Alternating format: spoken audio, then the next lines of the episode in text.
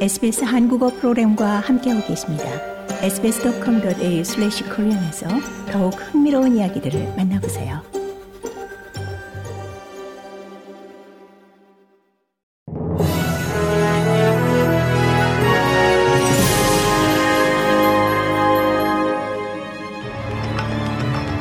(2023년 11월 29일) 수요일 오전에 SBS 한국어 간추린 주요 뉴스입니다.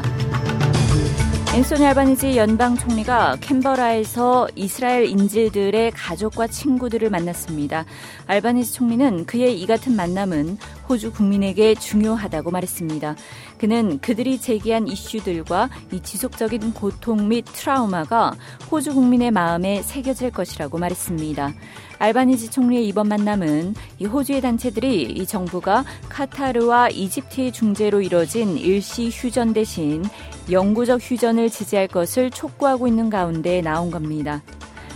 하마스가 휴전 닷새째인 28일 인질 12명을 추가로 석방했습니다.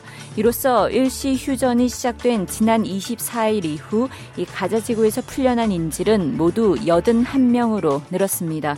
이 가운데 이스라엘 인질은 모두 60명, 외국인은 21명입니다. 한편 이스라엘과 팔레스타인 무장정파 하마스가 휴전을 이틀 더 연장해 총 8일간의 휴전 합의에 근접하고 있다는 현지 보도가 나오고 있습니다. 서호주 주총리가 거의 40년 동안 임금을 착취당한 준의 원주민 근로자들에게 공식적으로 사과했습니다.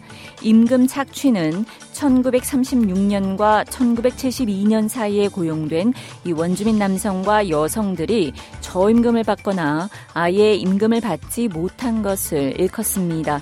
로저 쿡 서호주 주총리는 원주민을 보호해야 할 법과 정책이 고난, 착취, 그리고 불이익이란 결과를 가져왔다고 말했습니다. 그는 이 같은 임금 착취는 서호주 역사의 부끄러운 부분이라면서 원주민 근로자에 대한 이러한 잘못된 처우가 수십 년 동안 지속됐다는 사실은 이 연이은 정부들의 유산에 큰 오점을 남겼다고 말했습니다. 이어 이런 결과를 가져온 법들이 큰 수치를 가져왔다면서 그에 대해 사과한다고 말했습니다. 연방의회에서 노사관계법 수정안이 지난밤 승인됐지만 산업단체들은 정부가 그 과정을 서둘렀다고 비판하고 나섰습니다. 수정안은 인력 파견과 관련한 법적 허점을 메우기 위한 조치들과 공정근로위원회가 빅워커, 즉 초단기 노동자들에게 최저 기준을 설정할 수 있도록 하고 비정규직 근로자의 정의를 명확하게 하는 조치들이 포함됐습니다. 하지만 호주 상공회의소는 격한 논의 중에 총 81개 조항의 수정이 가해진 법안이 기습적으로 승인됐다면서 사업체에 부과될 추가 비용에 대한 적절한 고려 없이 의회에서 급하게 통과됐다고 비판했습니다. 2030 세계 박람회 개최지 선정 투표에서 이 부산이 사우디아라비아 리야드에 밀려 아쉽게 고배를 마셨습니다.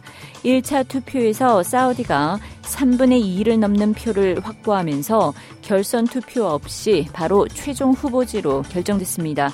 165개 나라가 참여한 1차 투표에서 사우디 리야드가 119표를 획득했고 대한민국 부산이 29표, 이탈리아 로마가 17표로 뒤를 이었습니다. 이상이 11월 29일 수요일 오전에 SBS 간추린 주요 뉴스입니다.